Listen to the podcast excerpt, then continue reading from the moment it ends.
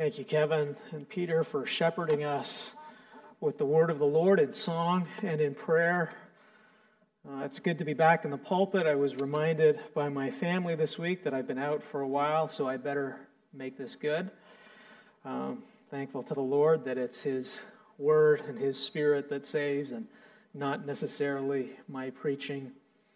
And we're thankful for family who hold us accountable to the high calling that God has given us.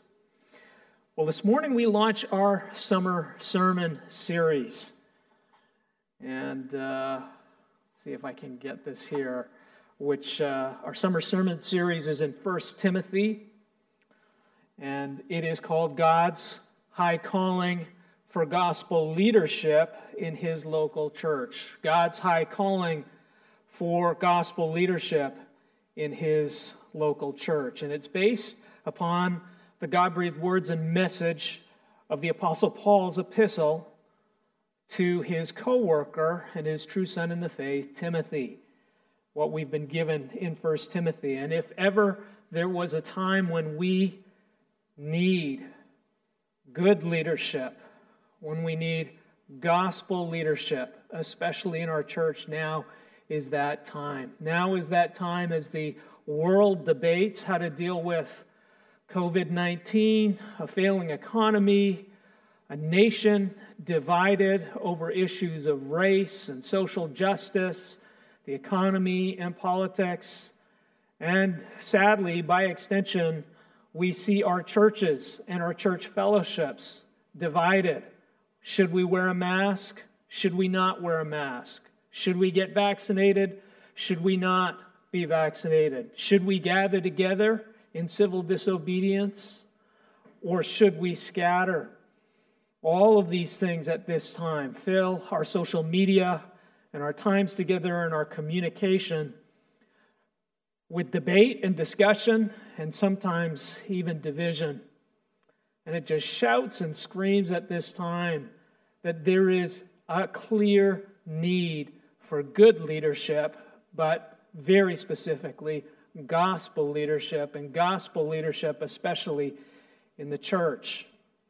And part of the problem that we're seeing and part of the challenge is that we live in a time and a place where leadership in the lives and the relationships and the ministries of the local church, that leadership in those areas for a long time has been disconnected from the high calling of the gospel, what we sang today about, from the high calling of God's word.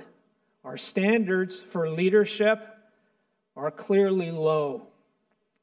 And too frequently, our standard for leadership in the home and in the church and in our politics is influenced far more by the world and its pragmatism. What's going to get me the next stimulus check in the mail? What's going to make for a better economy? What's going to keep everybody happy at church?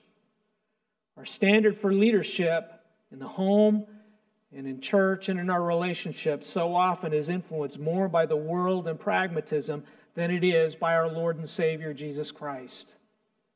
Like the Israelites, very frequently we desire a king and a leadership like the nations around us. We want all those whistles and bells that we see. That looks good. This looks good. This person turned around this company. This person turned around their marriage. This person got their child to sleep well at night. We desire a king and a leadership like the nations and like Instagram. And yet, the testimony of God's word and what we've been learning through Paul's epistle to the Ephesians is that in his Son, Jesus Christ, God has given us everything we need for life and godliness. Everything, not some things, everything that we need for life and godliness. And in Christ, God has given us a leader and a leadership that are infinitely different and infinitely greater than the leaders and the leadership of this world. That's the testimony of Ephesians 1 through 4. And the testimony of God's word is that without Christ and without his gospel leadership in every aspect of our lives, our parenting, our relationships, our work, our local church, without Christ and without his gospel leadership, a local church will never be what God's word has called it to be. Without Christ and his gospel leadership, a local church will never be what God's word has called it to be, which is the good news of Jesus Christ made visible to a world that is dying in its darkness and its sin. That's what the Lord has called us to be. He's called each one of us, our marriages, our parenting, what no one sees on the outside, our worship. It's meant to be the good news of Jesus Christ made visible. Worth stopping maybe and asking our coworkers or our neighbors Do you see the good news of Jesus Christ in my life and in my family, in my home, and in my ministry and my worship and in my life? Is it visible? And what Paul does in Ephesians 4 through 6 is he shows us that without God's leadership in our lives, without gospel leadership, a believer, a marriage, a ministry, and a church will never fully know victory over sin and joy in Christ. And brothers and sisters, I believe very much in America, so often we see this disparity between what we hear about or what we read about in God's Word and what we see in our lives, our marriages, and our worship, there's this disconnect. And the, the conclusion so many people come to is well, God doesn't exist. He's failed. It's a lie. It's a pipe dream. When in reality, the issue is it's not God who's leading our lives the way He's prescribed in His Word. According to God's Word, we all need his leadership. We all need gospel leadership to become like Christ, to live like Christ, to love like Christ, to forgive like Christ, to die like Christ, and to rise again one day like Christ. God has given us everything we need in Christ to overcome the sin of the world and to find true joy in the worst of circumstances. And of course, we see that in the lives of Jesus, his disciples, and the Apostle Paul. And it's for this reason that the elders of this church are committed to seeing Lighthouse Bible Church San Jose grow in gospel leadership. All of us, members, elders, deacons, pastors, each one of us. And this is an endeavor that involves, brothers and sisters, all of us, not just the men who carry offices in the church. We are all part of gospel leadership if we are all children of the one true God. And it involves all of us looking by faith to Jesus Christ as Lord and leader and hearing what he has to say about his very high calling for gospel leadership in his family, in his bride, and in his body, the church. And this is what brings us to the God breathed words of the epistle of 1 Timothy.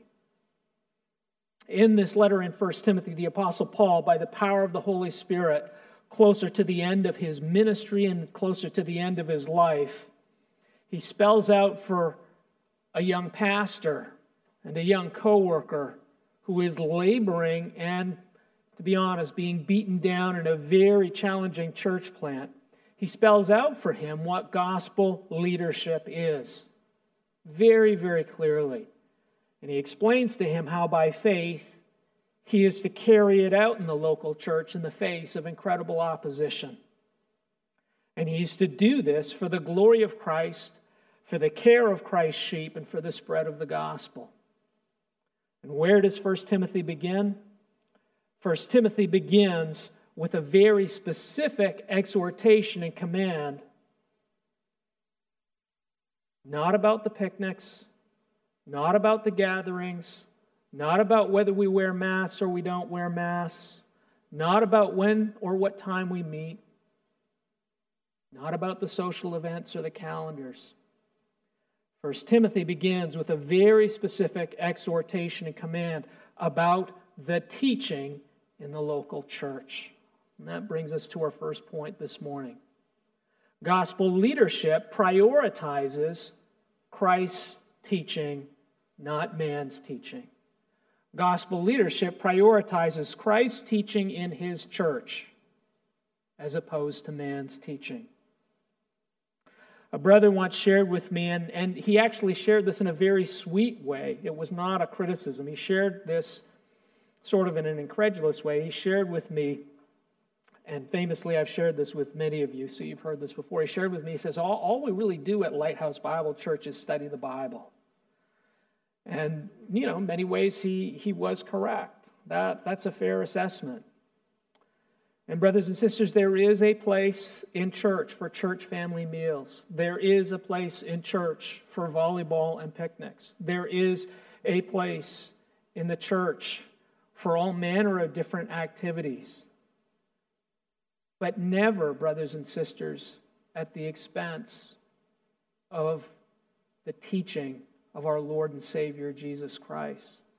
And if we do not have the teaching of our Lord and Savior Jesus Christ, and if that is not prioritized as the most important part of worship and what we do, whether it's teaching through the Word, whether it's teaching through prayer, as you heard this morning, whether it's teaching through music and song, teaching in the pulpit, or teaching as we sit next to one another if it's Christ's teaching that is not prioritized in every aspect of our lives, our marriage, our parenting, our relationships, beginning and end, brothers and sisters, dare we say that Christ is really leading our lives in our church?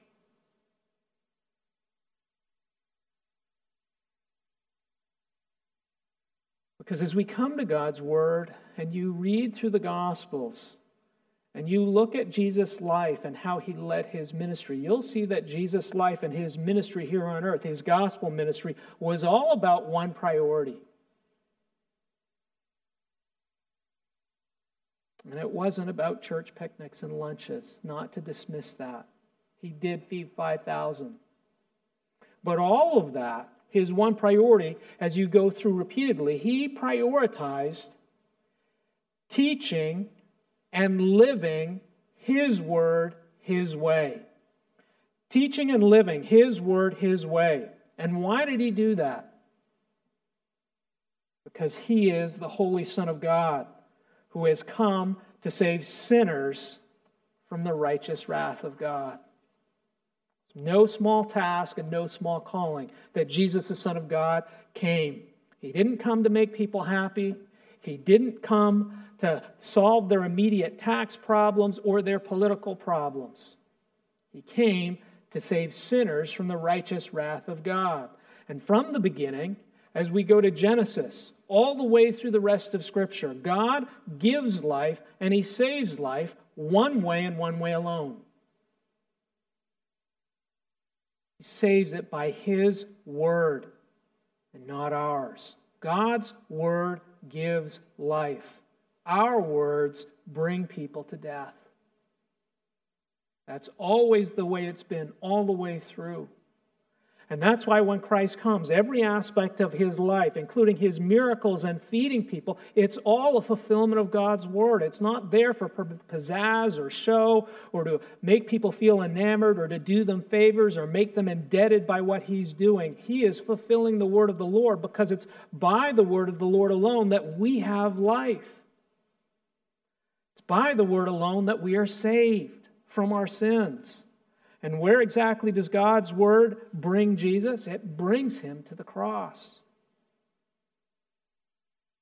And in 1 Timothy, the Apostle Paul repeatedly commands Timothy to prioritize, to protect, and to fight for the sound teaching of Christ's word in every aspect of his life, in every aspect of the church, regardless of the personal cost. And, brothers and sisters, you want to know the path to victory over sin?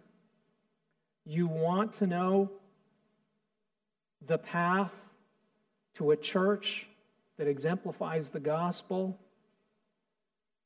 Do we really want to know the path of marriages and families that shine the light of the gospel brightly? It's never separate, brothers and sisters, from the battle with our flesh and with the world and with the devil, with our own thoughts and our own desires. It's never, never separate from the battle to prioritize Christ's teaching and his word over what we think is best in our lives. The sound teaching of Christ's word in every aspect of our lives. Why? Because it's only Christ and it's only His Word that truly saves sinners. All other teaching leads to death. If you have your Bibles, turn with me to 1 Timothy chapter 1. 1 Timothy chapter 1. And we'll read through this together as Paul calls on Timothy to prioritize the teaching of the sound words of Jesus Christ in the local church. 1 Timothy 1, verse 1 Paul, an apostle of Christ Jesus, by command of God our Savior and of Christ Jesus our hope. To Timothy, my true child in the faith, grace, mercy, and peace from God the Father and Christ Jesus our Lord. As I urged you when I was going to Macedonia, remain at Ephesus, so that you may charge certain persons not to teach any different doctrine nor to devote themselves to myths and endless genealogies which promote speculations, rather than the stewardship from God that is by faith. The aim of our charge is love that issues from a pure heart and a good conscience and a sincere faith. Certain persons, by swerving from these, have wandered away into vain discussion, desiring to be teachers of the law without understanding either what they are saying or the things which they make confident assertions. now we know that the law is good if one uses it lawfully, understanding this that the law is not laid down for the just, but for the lawless and disobedient. For the young, excuse me, for the ungodly and sinners, for the unholy and profane, for those who strike their fathers and mothers for murderers, the sexually immoral, men who practice homosexuality, enslavers, liars, perjurers, and whatever else is contrary to sound doctrine, in accordance with the gospel of the glory of the blessed God with which I have been entrusted. I thank Him who has given me strength, Christ Jesus our Lord, because He judged me faithful, appointing me to His service though formerly I was a blasphemer, a persecutor, and insolent opponent. But I received mercy because I had acted ignorantly in unbelief. And the grace of our Lord overflowed for me with the faith and love that are in Christ Jesus. The saying is trustworthy and deserving of full acceptance that Christ Jesus came into the world to save sinners, of whom I am the foremost. But I receive mercy for this reason that in me, as the foremost, Jesus Christ might display his perfect patience as an example to those who were to believe in him for eternal life. To the King of the ages, immortal, invisible, the only God, be honor and glory forever and ever. Amen. This charge I entrust to you, Timothy, my child in accordance with the prophecies previously made about you, that by them you may wage the good warfare, holding faith and a good conscience. By rejecting this, some have made shipwreck of their faith, among whom are Hymenaeus and Alexander, whom I have handed over to Satan, that they may learn not to blaspheme. This is the word of the Lord. At the end of this introduction or this chapter, the Apostle Paul gives Timothy and us a very necessary warning as he mentions two professing believers who have made shipwreck of their faith Hymenaeus and Alexander.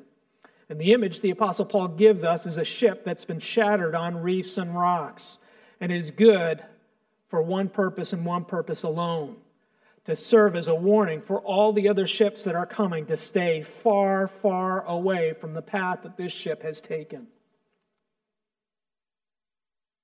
The question comes up how exactly have Hymenaeus and Alexander shipwrecked their faith? Well, if you read 1st and 2nd Timothy and you go to Titus as well, you start to see, and Paul gives us the details. But very simply, here in this first chapter, we see that Hymenaeus and Alexander have let go of Christ and his leadership in their lives.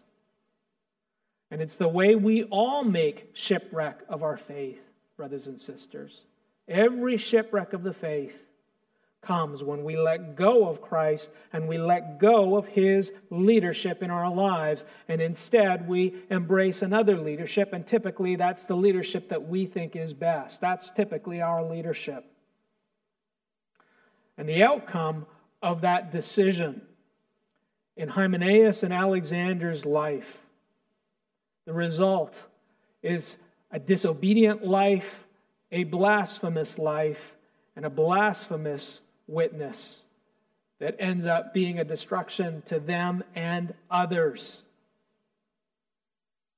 Brothers and sisters, do we really believe God's word alone saves?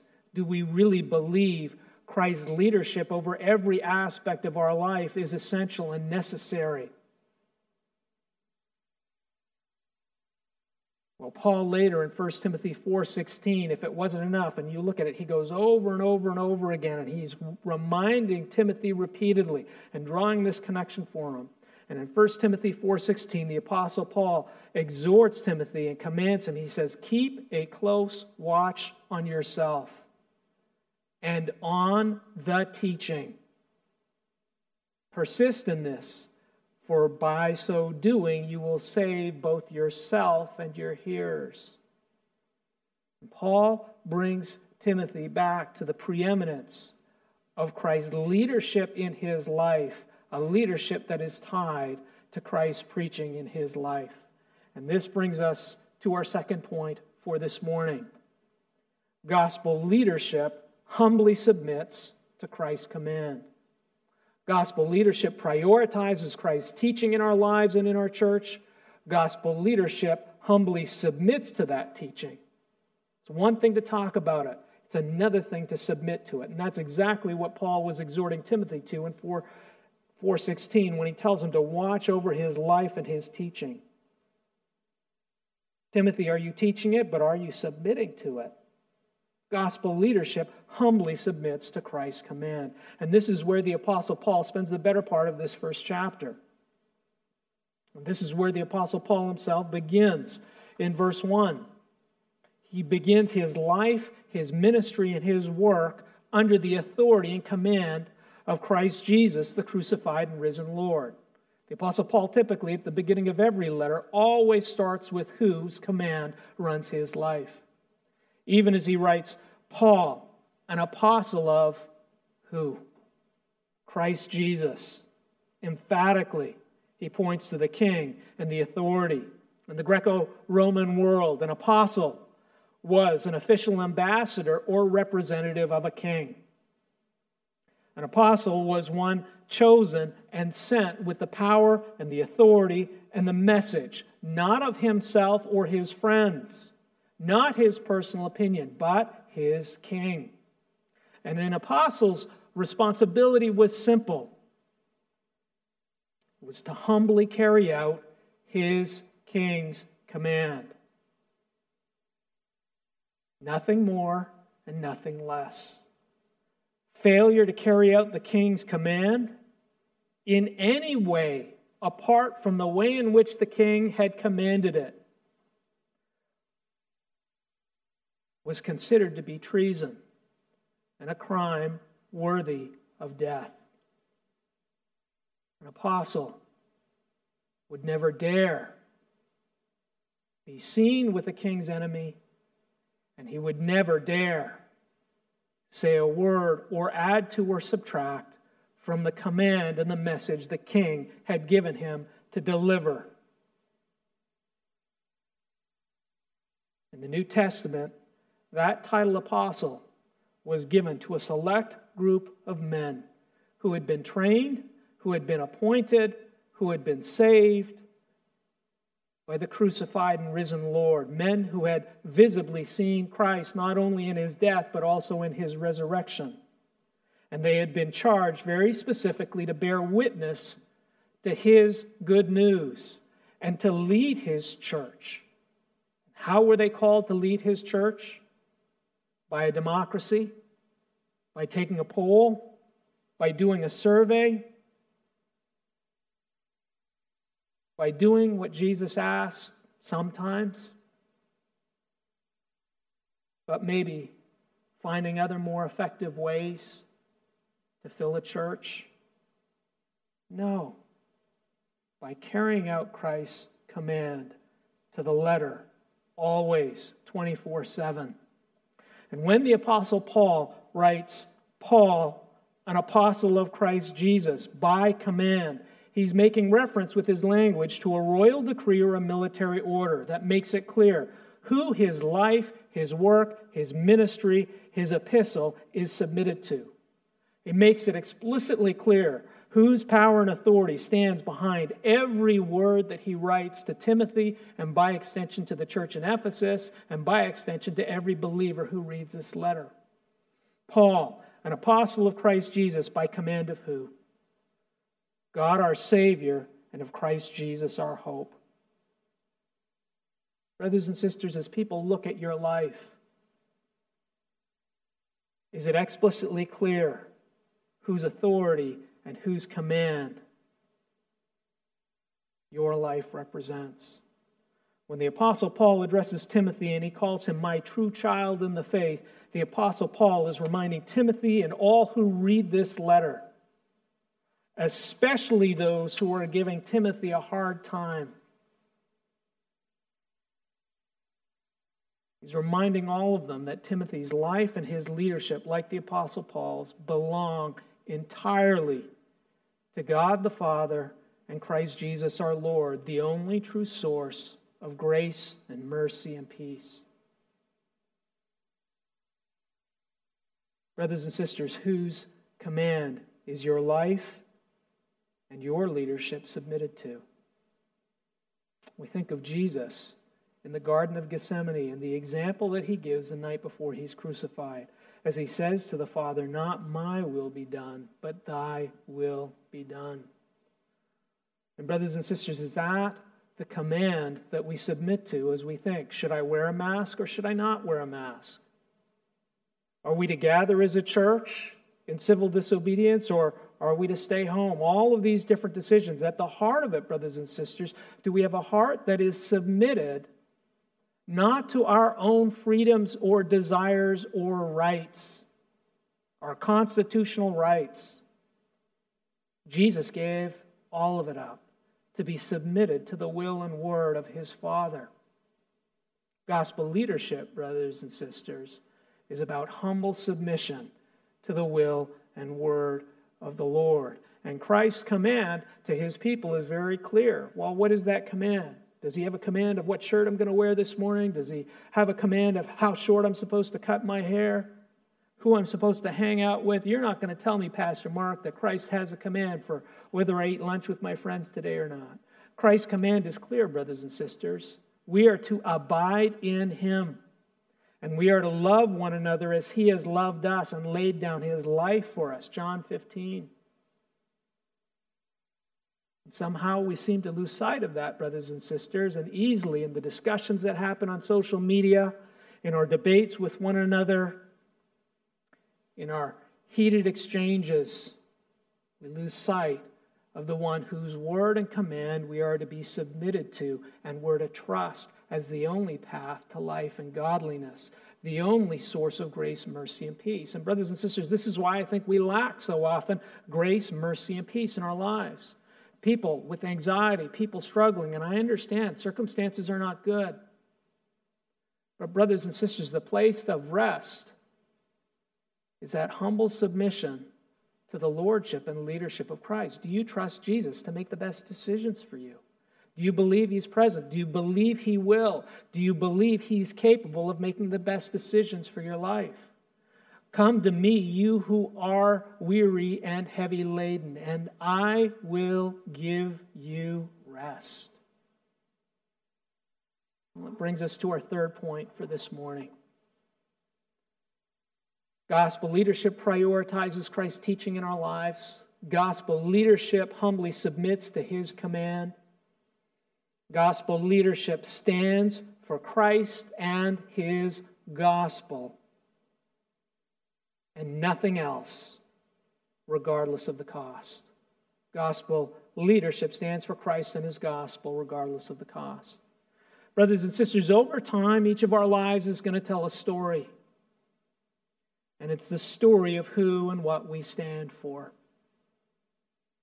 And we may sell a different story to our wives and our children for a minute or a moment, but over time that story unfolds. And as Dr. MacArthur likes to say, time and truth go hand in hand. And the true story will always come out.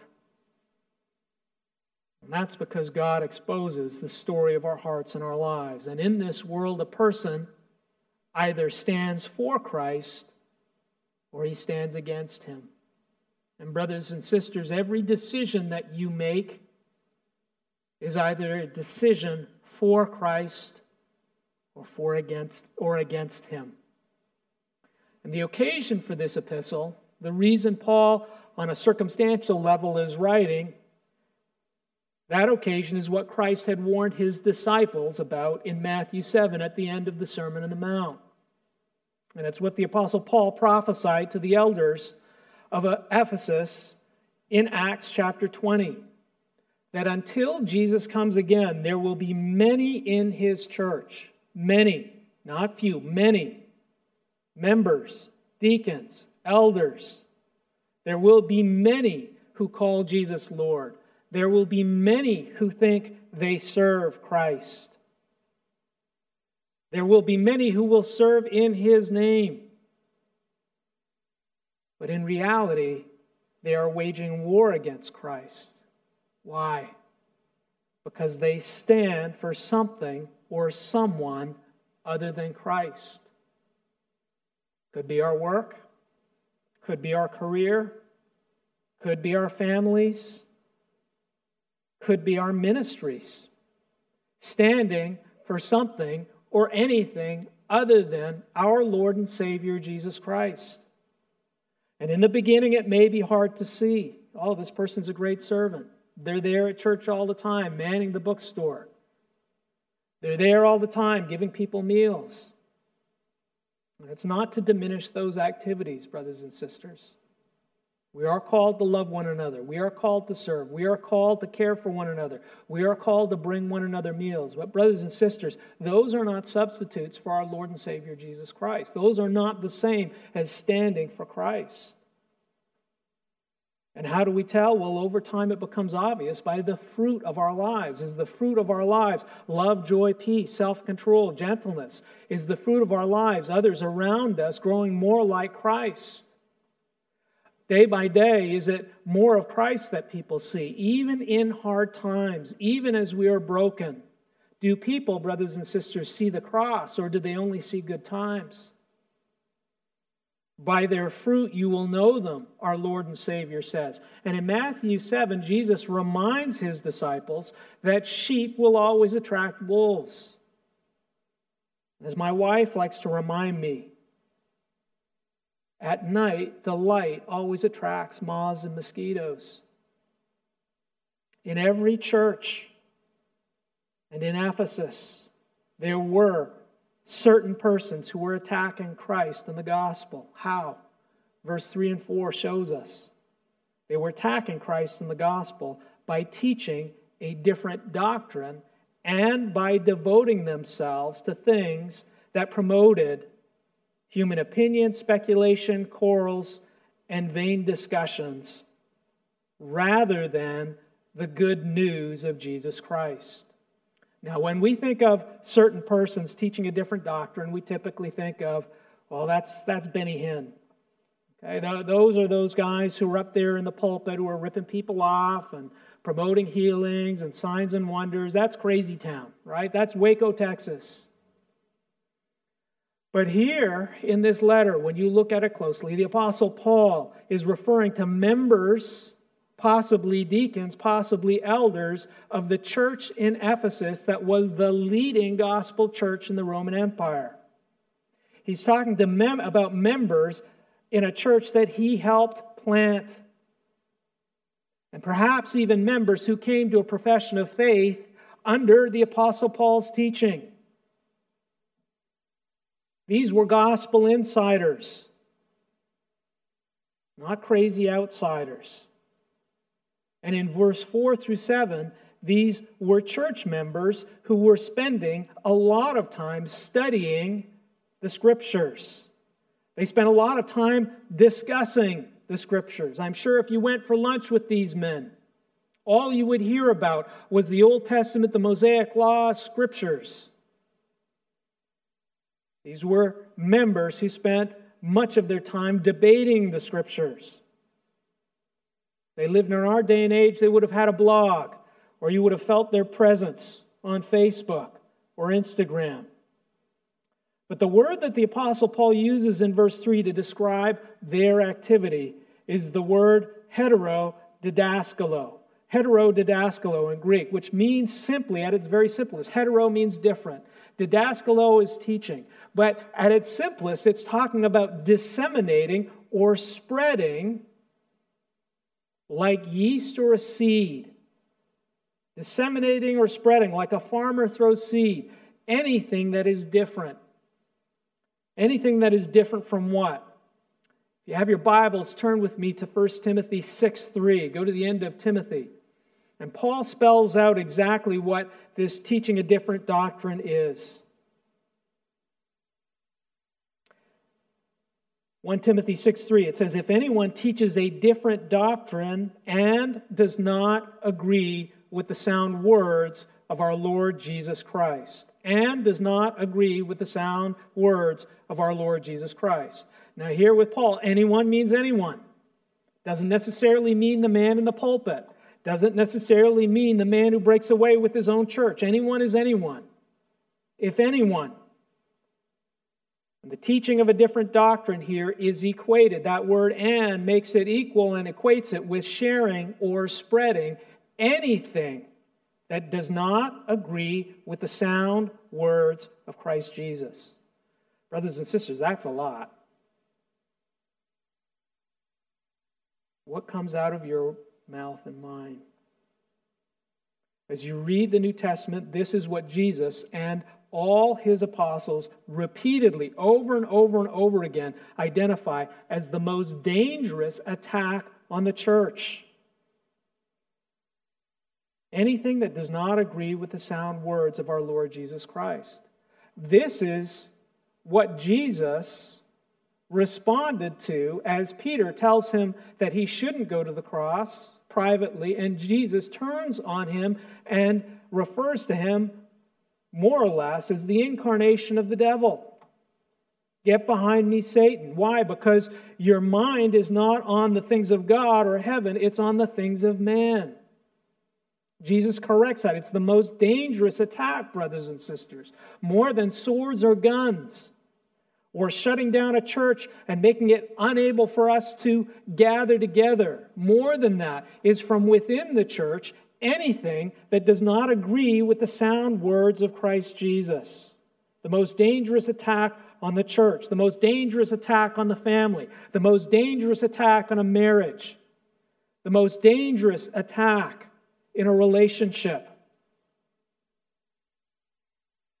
As you read 1st and 2nd Timothy and Titus, the Apostle Paul shows the deadly effect that it has.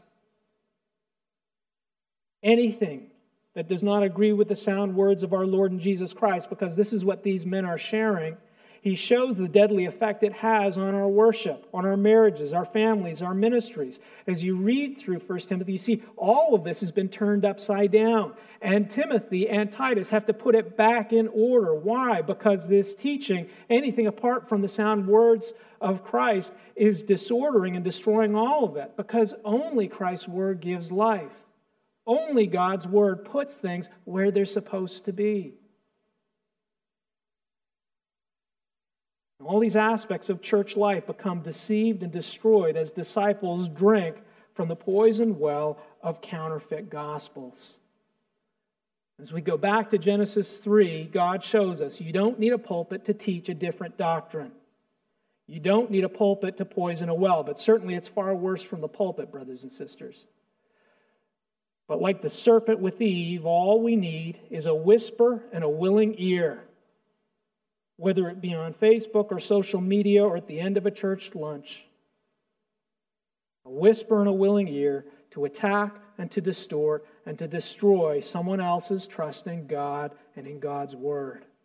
Genesis 3:1 Did God actually say, "You shall not eat of any tree in the garden"?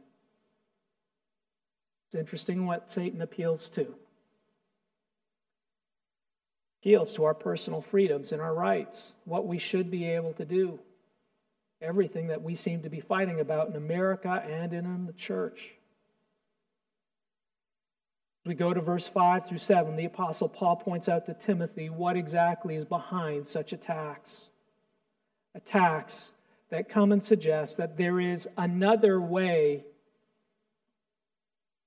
life and godliness. What is behind this? in verse 5 and 7. It's a heart of pride and discontent that desires something other than Jesus or something in addition to Jesus. The Jesus plus formula. The Jesus here, it's the Jesus plus the law. But you can add in whatever Jesus plus the family, Jesus plus focus on the family, Jesus plus serving in ministry, Jesus plus missions. Jesus plus Reformed theology. And the result that comes out of this is a poisoned heart and a poisoned conscience and a poisoned faith that distorts the Word of God and attacks God's servant. It's a dual attack. And here, as Paul outlines the law and the misuse of the law, he's showing, well, this comes from an ugly heart. You can handle Scripture all you want. If your heart is not right with the Lord, if you're not submitted to Christ, if you're not walking with Him, if you don't have Christ's help and His Spirit in your life, you're going to mishandle every text that you come to.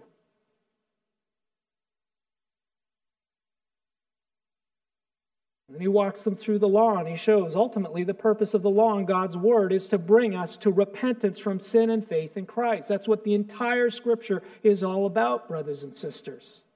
And these men are misusing it as if it's an addendum or something that you need in order to be saved and in order to be an excellent Christian. And from this place, these men go and they progress and they begin to attack the Apostle Paul and Timothy.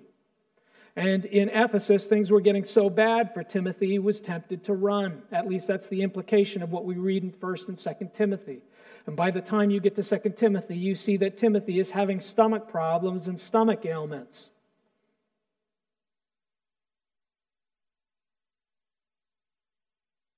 And it would seem that Timothy's ready to throw the towel in. Serving Christ in Ephesus is costing Timothy his health his reputation, and his life. So, what does the Apostle Paul urge Timothy to do? Does he tell him to take a break?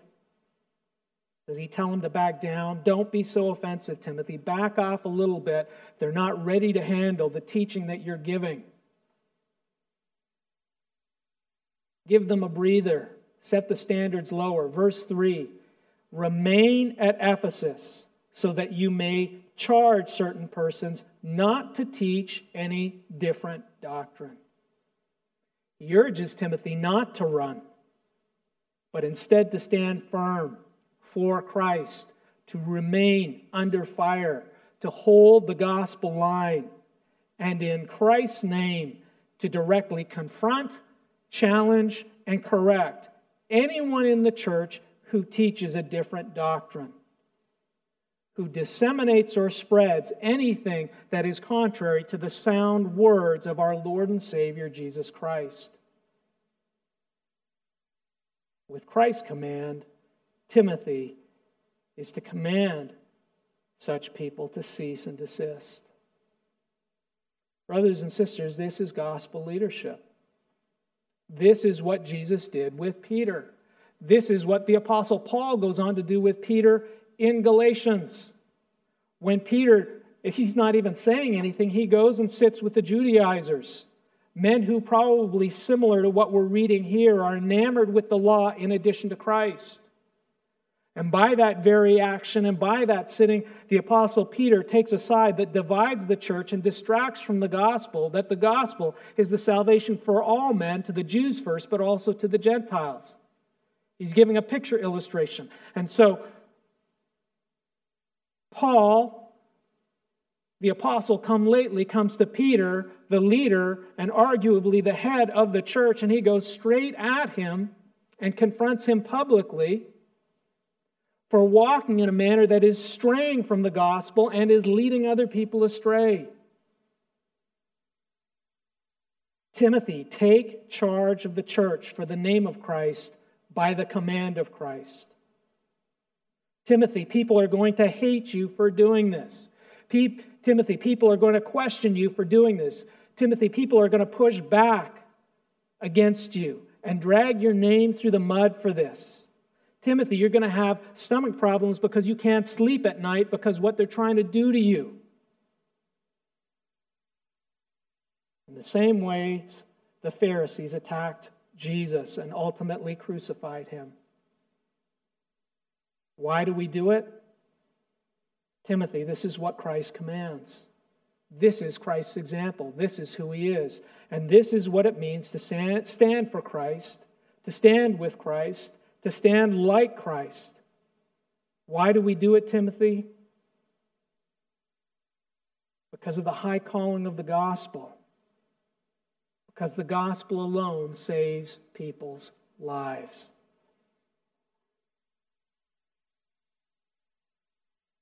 This is our fourth point for this morning. Gospel leadership saves sinners with the good news of Jesus Christ. Gospel leadership saves sinners with the good news of Jesus Christ. Brothers and sisters, we live in a time and era where we're looking for everything under the sun to give us a little comfort and to save us. The blessing and beauty of COVID 19 and shelter in place is what we're seeing very quickly, is there's a lot that we have placed our hopes in that is not saving us. Well, in verse 12 through 16, the Apostle Paul shows Timothy why gospel leadership in the local church is so necessary, why it's worth fighting for, why it's worth giving your life up for. And he does so by pointing Timothy and the church in Ephesus and us to his own testimony. And very specifically, the testimony of his call to ministry and his conversion. The events of Acts 9. And as he walks Timothy through this in verses 12 through 16, he shows Timothy and us that the Apostle Paul was exactly what these false teachers were. The Apostle Paul was the poster child of where living by a counterfeit gospel or a, a God plus something else takes you. Verse 13 through 14, the Apostle Paul reminds all of us that he was a blasphemer, probably worse than Hymenaeus and Alexander. He was an insolent opponent who acted ignorantly in unbelief. He was a distorter of the Word of God. He was a hateful person who persecuted Christ and Christ's followers. Paul knew firsthand what a life led astray by a counterfeit gospel was. He was, in verse 15, the foremost of sinners. And who or what saved the Apostle Paul from his sin? And who or what gave him a completely new heart and life that was pleasing to God? And who or what put the Apostle Paul in service for the gospel? It was not the Apostle Paul's religious knowledge. It was not his religious service. It was not his experience. It was not his service in the meal ministry. It was not his service at a seminary. And it certainly wasn't speculation, debate, or opinions on some panel. It was one person and one person alone, brothers and sisters. It was Christ Jesus our Lord and Savior. It was Christ Jesus, and very specifically, the what was Christ Jesus taking charge and taking over the Apostle Paul's life completely. Stepping in in Acts 9, showing up, confronting him, and showing him mercy by showing him that the entire trajectory of his life was going in the wrong direction and was actually persecuting Christ when he thought he was doing good and doing everything right. That was a mercy of our Lord and Savior Jesus Christ. And, brothers and sisters, this is what Christ's leadership does in our lives. He comes in and he enters our life and he confronts the counterfeit gospels in our lives. And he does it out of mercy, brothers and sisters, compassion for sinners, because he sees the bondage and the devastation in our lives and the devastation in the lives of those around us. And he has compassion for us because we are enslaved in our own self righteousness the rightness of our own eyes. We're enslaved many times, sometimes even in the church, by our own Bible knowledge of what we think the scripture says. And he comes in and he shows mercy to us as he showed it to the Apostle Paul.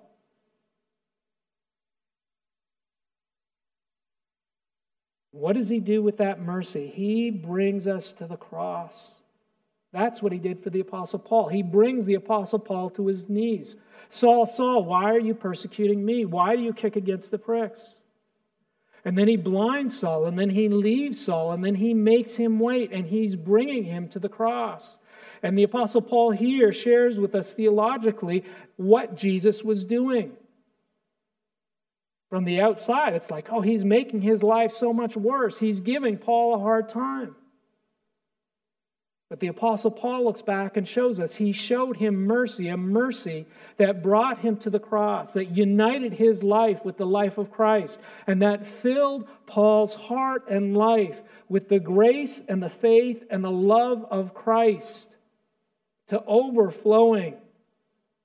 Where before all that had been from that counterfeit gospel was pride and hate and sin. The Apostle Paul shows Timothy in the church. It's this leadership, the leadership of Christ, taking over his life, making him as a baby, someone who could not see and needed to be led by the hand. This mercy, this mercy that saved him, and it's this mercy that equipped him with the grace and the faith and the love of God for the service of the Most High God. And, brothers and sisters, this is what we've been learning in our book club. This is gospel conversion. This is what qualifies a man or a woman to serve Christ. This is what qualifies people for leadership in the church. It's to be broken by Christ so that you can be filled with His mercy and His love and His grace. Brothers and sisters, gospel leadership is Christ's leadership. It's His taking over every aspect of our life. And that's what brings leadership and Christ's leadership into our relationships, our marriage, our workplace, our families, and into the local church. Who's leading your life? Not infrequently in biblical counseling, folks will come to me, and the only reason they come for biblical counseling is because something's gone wrong in their life, in their marriage, their relationships, or their ministries. It's not going well. But the truth is, if we're honest, there are those times and periods in all our lives where things are not going well. The only difference is the people who come for biblical counseling are willing to ask for help rather than concealing and pretending that everything's going well. And invariably, what I will do for most is I will ask them to read through a gospel. Why? Because the one thing they need, the one thing they lack, is the leadership of our Lord and Savior, Jesus Christ, in their life. So often within the church, we get saved. Christ comes in, we rejoice. And then over time, we become ex- expert servers or expert Bible instructors or experts on the family and a worldview that supports the family or experts in all of these different areas. And suddenly we become experts in everything. But where is Christ, brothers and sisters? And being an expert in all those areas is a poor substitute for the life giving presence of our Lord and Savior Jesus Christ. Our hearts are idol factories. We so easily, if Satan can't come in through the front door, he's going to come in through the back door, through all these respectable things the family, the family, the family, all of these different things. And in a matter of time, it's not Christ who's leading our lives, it's all these Jesus plus counterfeit gospels. And inevitably, the Lord brings hard times or difficulties to those he loves. And our houses, we discover, are built on sand rather than the rock, and they start to fall apart. And that's Christ in his mercy getting our attention and showing us that we need his leadership and that there are areas in our life where we lack his leadership. And as you read through the Gospels, this is what he does every single time with the disciples, over and over and over again. He's correcting them, he's loving them, he's showing mercy. And the intent here, brothers and sisters, is not to be cruel or harsh. Jesus is bringing them to himself so that he can pour into them his love and his mercy and grace. But he can't do so while he can. But he will not do so as long as our cup is always filled with all these other counterfeit gospels, brothers and sisters.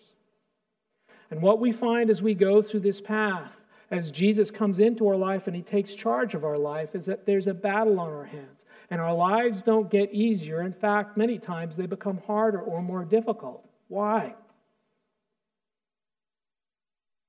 Because then, brothers and sisters, when Jesus takes charge of our life, that's really when we're in the gospel battle.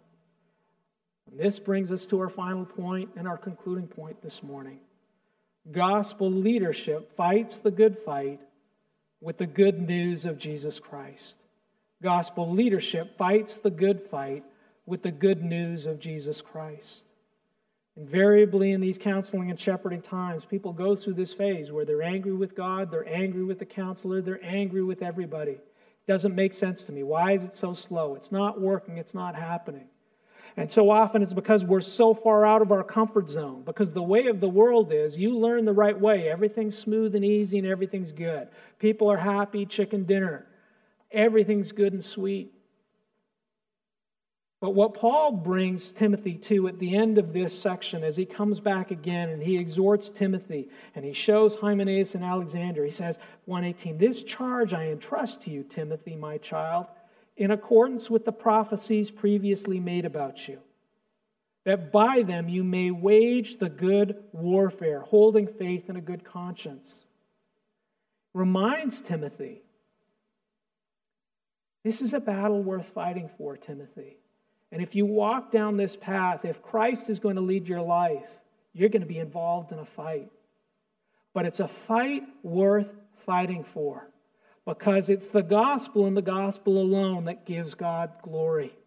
It's the gospel and the way it saves sinners that alone shows that God alone can save us, not our words, our efforts, or abilities. And, brothers and sisters, that's the place where the Lord has to bring us. He has to bring us to that hard place where we realize nothing I can do or say or pray is going to give me deliverance over sin or change me. I need Jesus in every aspect of my life. And it's then, brothers and sisters, in God's time and in His way, in the middle of that fight, where we realize we've got nothing to offer, nothing to give. We can do nothing to better ourselves, our marriages, our families, our church. Many times, brothers and sisters, that's when we begin to see the light and see how precious and beautiful and good and glorious and merciful Jesus is. because he alone is willing and able to save sinners like us. I'll close with this thought. The Lord made, in his good wisdom, Julie and I wait for a long time before marriage came our way. We had no idea whether we would be married. We had no idea whether we would have children. We had no idea whether we would ever have a family. And in many ways, we'd given both of those dreams up and said, we'll just serve the Lord. We'd rather serve the Lord than get taken down a path that's going to take us away from that. But in God's due time, He blessed us. And when our children were born, Ethan and Joshua, brothers and sisters, we were both overwhelmed, but we held those children tight. And we celebrated and rejoiced. And when they came, our lives didn't get easier. Our lives got a whole lot harder. There was a lot less sleep. There was a lot more, shall we say, disagreements to work through. There was a lot more unity to pursue things were a lot more difficult and a lot more challenging. But through each of those challenges, one thing we did do we tried to look to Christ and we hung on to those children really tightly. And we were incredibly particular about what happened to those children, what went into their lives, how they were taught, or who handled them. Why? Because those were precious gifts from the Lord, miracles that we did not deserve nor were worthy of. They were worth the hardship, worth the difficulty, and they were incredible responsibility that we were not going to neglect or leave to someone else. Brothers and sisters, Jesus Christ and the life he has given you is that and so much more. It is everything. And we need to hold on to him tightly. We need to protect what he has given us. We need to shepherd and steward that. We need to realize our lives will be more difficult and the sorrows will be great, but the joys will be even greater. Why? Because he is the Son of God who has come to save sinners like you and I. Brothers and sisters, who is leading your life and what are you fighting for? Let's close in prayer. Lord Jesus, you are precious. You are a gift that we do not deserve. Our lives need to be led by you. Our church needs to be led by you. Our relationships and our marriages need to submit to your commands. And Lord Jesus, it's because you are an amazing hope. You are greater than the sin of this world. You are greater than the sin in our lives. You are greater than our idols. You are greater and sweeter and better than anything this world has to offer. Lord Jesus, enable us to let go of the petty things of this world so that we might know you and enjoy you to the fullest and share your leadership with a world that so desperately needs it. In your name we pray. Amen.